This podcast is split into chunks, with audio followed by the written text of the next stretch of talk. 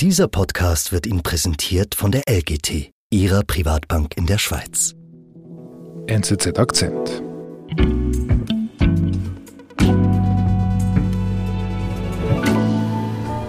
Liebe Anna, ich schreibe dir diesen Brief aus Weber, wo wir vor zwei Jahren unseren ersten und leider einzigen Urlaub verbracht haben. Till Schweiger, wie er lebt und lebt. Sogar die Eisenbahnschienen bin ich lang gewandert. Ganz genau, man sieht kuschelige Bilder, es ist alles sehr romantisch, irgendwo scheint ständig die Sonne und ja, Til Schweiger ist auch da natürlich in seiner Paraderolle, Und jetzt sitze ich hier am Meer und frage mich, warum ich mir das alles angetan habe. hier in der Rolle des Ludo im Film Zwei Uhr Küken. Ich hätte nie gedacht, dass das mit uns so ausgehen würde. Er ist ja wirklich ein Riesenstar. Ja, das kann man so sagen. Seine Komödien und seine Liebesromanzen ziehen ein Millionenpublikum in die Kinos seit Jahren. Aber jetzt klingt es anders. Alkohol, Schlägerei, Mobbing. Es sind schwere Vorwürfe, die jetzt Was ist los? Schweiger erhoben werden. Was hat er getan? Was ist Anschuldigung? Jetzt berichten Medien über Missstände an Filmsets von Til Schweiger. Er solle Mitarbeiter drangsalieren, öfters betrunken und aggressiv sein und es herrsche ein Klima der Angst. Till Schweiger ist mit seinen seichten Komödien seit langem ein Garant für erfolgreiche Filme. Doch jetzt ist sein Image stark beschädigt, sagt Redaktor Florian Schob. Wie konnte es so weit kommen? Ich bin David Vogel. Florian, wie konnte es denn so weit kommen? Das habe ich mich auch gefragt und habe mal zurückgeschaut in die Biografie von Til Schweiger und ich stellte da fest, dass es eine mangelnde Anerkennung gibt, die sich ein bisschen durch sein Leben zieht. Wie meinst du das? Man muss sich vorstellen, Til Schweiger, der ist 1963 geboren. Er wächst in dieser Zeit auf in Westdeutschland, in einem Dorf, das Heuchelheim heißt, in Hessen. Und das ist eine perfekte bürgerliche Welt, sicher auch ein bisschen spießig, stelle ich mir das vor. Der Vater war Lehrer, die Mutter war Lehrerin und zu Hause, da gab es ein großes Bücherregal, so das Statussymbol dieses äh, bildungsbürgerlichen Umfelds. Ist doch eigentlich eine gute Voraussetzung. Klingt gut, aber nicht für Til Schweiger. Der hat hier ein bisschen Mühe damit. Das ist ihm alles ein bisschen zu eng, zu miefig, zu klein. Was will er? Er will raus aus diesem Bildungsmief. Er will in die Welt des Glanz und Glamour, könnte man sagen. Da geht er sofort in diese Welt hinein dann. Nein, zuerst will er den Eltern gefallen, denke ich. Er will den Eltern zuliebe auch was machen, was sie bereits gemacht haben. Er studiert Germanistik, dann versucht er es mit Medizin, aber das klappt beides nicht. Er schmeißt hin. Okay. Und dann? Dann geht er auf die Schauspielschule und äh, kann aber mit diesen Methoden, die dort gelehrt werden, nicht viel anfangen. Zum Beispiel mit Method Acting, also diese Technik, wo man sich irgendwie reinfühlen muss in die Rolle und die eigenen Gefühle damit brauchen muss, um die Rolle richtig glaubwürdig darzustellen. Das bezeichnet er als Psychoscheiß. Für ihn ist Schauspielen was anderes. Er will Indianer und Cowboy spielen. Das ist für ihn Schauspielerei. Und seine Lehrer, die attestieren jetzt ihm auch kein großes Talent. Er sei eher mittelmäßig begabt.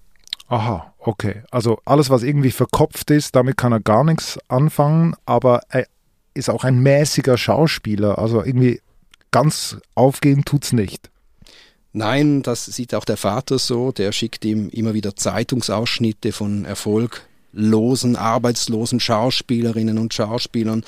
Aber Thiel macht trotzdem weiter und er ist auch gar nicht arbeitslos. Er hat dann irgendwann eine Anstellung als Synchronsprecher für Pornos. Ach, echt wahr. Echt wahr. Aber gespielt hat er schon. Ja, also vor allem mit 27 kommt er zu einer Rolle, die ihn berühmt macht. Ich ziehe aus, Gabi, So plötzlich? Ja, warum denn? weil ich dich liebe. Und zwar in dieser etwas spießigen Fernsehserie Lindenstraße, die 35 Jahre ausgestrahlt wird auf ARD. Und da war er dabei. Ja, da war er der Jo Zenker. Und zwar 1990 äh, beginnt das alles. Er ist ein einfühlsamer Charakter, der sich dann schlussendlich aber leider in die Stiefmutter Gabi verliebt, unglücklich, und dann die Serie verlässt. Wie alt war er da? Da war er 27 Jahre alt. Okay. Also 27 Jahre alt, Schauspielabsolvent und trotzdem schon ein, ein, ein Auftritt in der Lindenstraße ist nicht schlecht. Das ist sogar sehr gut, weil es ihn eben bekannt macht, aber dieser Durchbruch will sein Vater immer noch nicht anerkennen. Also wenn Ach. die Nachbarn von ihm schwärmen und von Jo Zenker schwärmen, dann sagt er, er schaue sich das nicht an. Der Vater? Der Vater, ja. Okay, der hatte immer noch gehofft, dass aus ihm ein Mediziner oder Germanist oder Lehrer wird.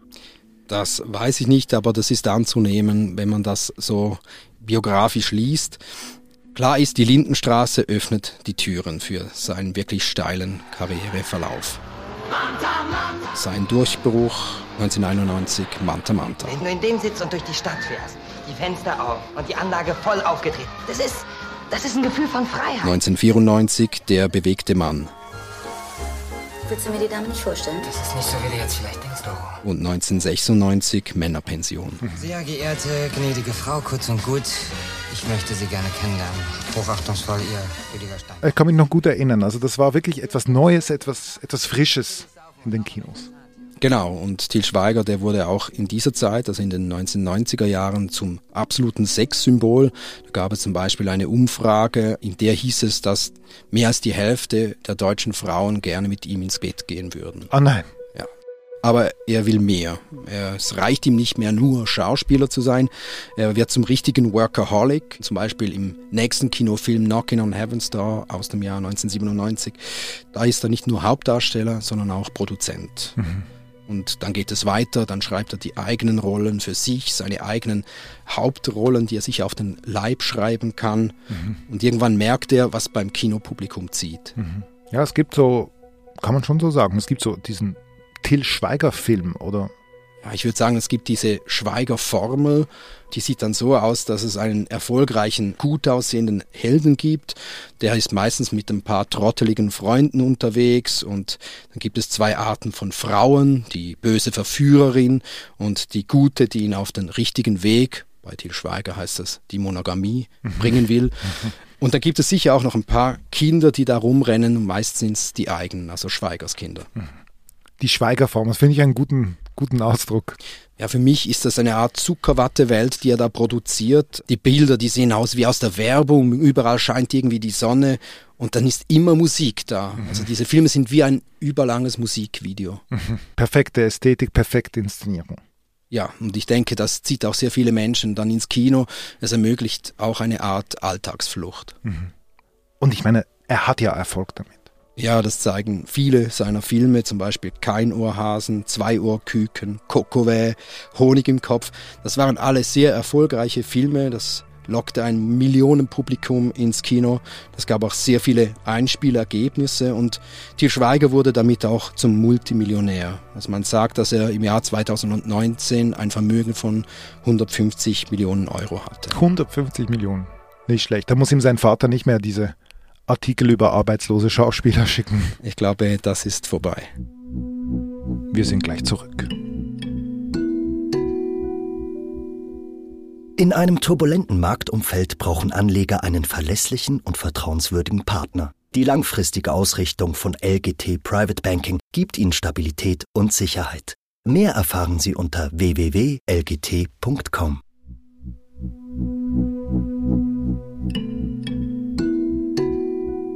Also er hat es geschafft. Das, ich muss es nochmal feststellen, also wenn man jetzt diese Biografie hört. Er hat es geschafft und wie gesagt, er ist einer der erfolgreichsten Filmemacher Deutschlands, aber etwas bleibt, das ist das, was ich gesagt habe. Ihm fehlt die Anerkennung. Also vom Vater? Diesmal nicht vom Vater, sondern von den Kritikern. Mhm. Aber die Leute kommen ja ins Kino es gibt diese zwei Seiten. Einerseits sehr erfolgreich, andererseits bei den Kritikern. Da fällt er durch, da heißt es dann manchmal, seine Filme seien wie ein lauwarmer Rosé, die prickelten nicht und machten nur Kopfschmerzen. Und das provoziert ihn. Er ist sehr sensibel auf diese Kritik. Und er fühlt sich auch nicht wertgeschätzt als Filmemacher und ungerecht behandelt. Das mhm. äußert er immer wieder in Interviews. Mhm. Die Schweigerformel, die möchte er, dass das auch im Feuilleton quasi Anerkennung findet. Eigentlich überall, ja. Okay. Und was macht er dann? Ja, er entscheidet sich dafür, keine Pressevorführungen mehr zu geben. Also es gibt ja immer, bevor ein Film ins Kino kommt, Pressevorführungen für Journalistinnen und Journalisten. Und das macht er jetzt nicht mehr. Er zeigt seine Filme nur ausgewählten Kritikern und alle anderen, die müssen dann halt ins Kino gehen. Mhm. Und es zeigt sich auch generell, dass die Grenzen immer kleiner werden, dass er sich impulsiv in der Öffentlichkeit äußert. Jetzt müssen Sie uns die Gelegenheit geben, dass Ach, alles, was... Ja, nein, Sie gehen mir auf den Sack, echt. Zum Beispiel in Talkshows, da gibt es mehr oder weniger so Ausraster, kann man sagen. Oder manchmal greift er auch zum Telefon, wenn ihm ein Bericht eines Journalisten nicht passt und bringt dann einen Verlag dazu, diesen Journalisten nicht mehr für sich schreiben zu lassen. Mhm. Ich feiere gerade nur, ich habe jetzt drei Nächte nicht geschlafen. Und in den sozialen Medien zeigt er sich vermehrt ungehemmt und emotional. Ich liebe mein Leben. Die sollen nicht alle gehen. Und postet Sachen mit viel Ausrufezeichen oder Videos, wo es sich komplett gehen lässt. Mhm. Wie sind die Reaktionen drauf? Ja, es gibt so wie eine Spirale aus Hass und Häme. Also Til Schweiger spaltet dann irgendwie die Menschen. Es gibt die einen, die ihn absolut verteidigen durch alles durch. Und dann gibt es die Kritiker, die sagen, ich habe es ja schon immer gesagt. Man weiß, dass Til Schweiger auch darauf reagiert. Es ist so eine Art Spirale aus Hass und Häme. Das man die ganzen Szenen nochmal machen. Äh, was sagst du, Till? Das muss man Zum Beispiel, als er Tatortkommissar wurde, hat man ihn im Radio veräppelt als Till Toll. Tatort mit Till Toll. Dieser tolle, nuschelnde, unverständliche Mensch. Oder Jan Böhmermann hat ein Lied gedichtet über ihn, das besoffen bei Facebook heißt.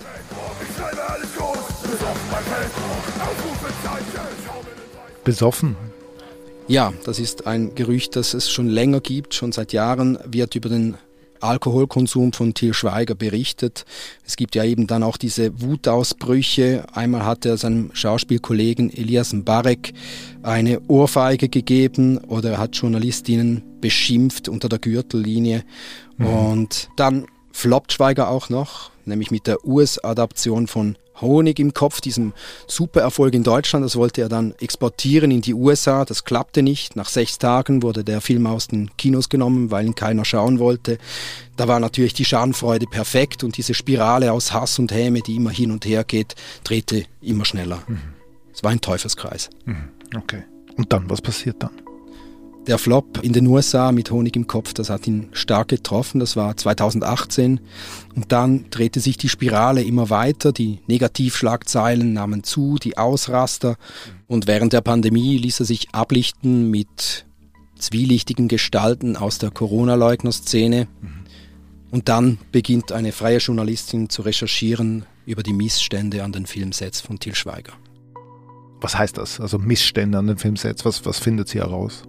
Sie spricht angeblich mit über 50 Filmschaffenden, die anonym zu Wort kommen. Sie schreibt einen großen, langen Bericht und der erscheint dann Ende April 2023 im Spiegel. Mhm. Und da dreht sich um Til Schweiger und die, die Bedingungen auf seinen Filmsets. Genau, sie zeichnet von Til Schweiger ein Bild eines Filmset Imperators, der irgendwo in seinem Wohnwagen sitzt und nächtelang durcharbeitet, Alkohol trinkt und dementsprechend aggressiv ist, ausrastet und ein Klima der Angst verbreitet. Was hat er getan, was ist Anschuldigung? Und wir haben es gehört, das wird natürlich, medial ist das ein gefundenes Fressen. auf einen Mitarbeiter losgegangen sein, ihn geschlagen haben, so der Spiegel. Das wird natürlich breit aufgegriffen in ganz Deutschland. Man spricht von Til Schweiger und diesen angeblichen Missständen. Und die Filmproduktionsfirma Konstantin Film heißt die, die leitet eine Untersuchung ein und mahnt Til Schweiger ab. Mhm. Sogar die Kulturstaatsministerin Claudia Roth äußert sich zu diesem Fall mhm. und auch äh, prominente Schauspielerinnen äußern sich nun, zum Beispiel Nora Tschirner. Das ist ein absolut offenes Geheimnis, dass diese Zustände herrschen. Die war die Hauptrolle in Kein Ohrhasen, die weibliche Hauptrolle. Also ich finde, dass in diesem Artikel sehr viel stimmt. Sie sagt, dass sehr vieles in diesem Artikel stimme. Mhm. Okay. Da muss ich schon sagen, das ist ja schon starker Tobak. Ich meine, er hat sich das alles selber aufgebaut, hast du jetzt uns gerade erzählt. Er hat sich gegen eine, ein kritisches Elternhaus durchgesetzt. Er wurde Millionär, Multimillionär. Droht jetzt alles zusammenzubrechen? Das sieht zumindest jetzt so aus. Nach dieser Berichterstattung hatten einige den Impuls, dass es hier sich um einen deutschen Harvey Weinstein handelt, also um diesen US-Produzenten, der tief gefallen ist, dieser Sexualstraftäter, der auch seine Macht ausgenutzt hat. Und ich würde sagen, das ist nicht vergleichbar mit dem mhm. Fall Til Schweiger. Til Schweiger ist ein gestrauchelter Allesmacher, ja, und wie es weitergeht, kann man schlicht nicht wissen und nicht sagen. Das Ganze kann in einer Katastrophe enden oder in einem Happy End. Til Schweiger selbst scheint fast auf das Letztere zu tippen, auf ein Happy End. Klar. Weil Zufall oder nicht, sein nächster Film, der Ende Jahr ins Kino kommt, trägt den Titel Das Beste kommt noch. Da sind wir ja gespannt. Vielleicht gehen wir ja wieder mal einen Schweigerfilm schauen. Warum nicht? Bis dann. Ciao. Danke, Danke. Florian. Das war unser Akzent. Produzent dieser Folge ist Sebastian Panholzer. Ich bin David Vogel. Bis bald.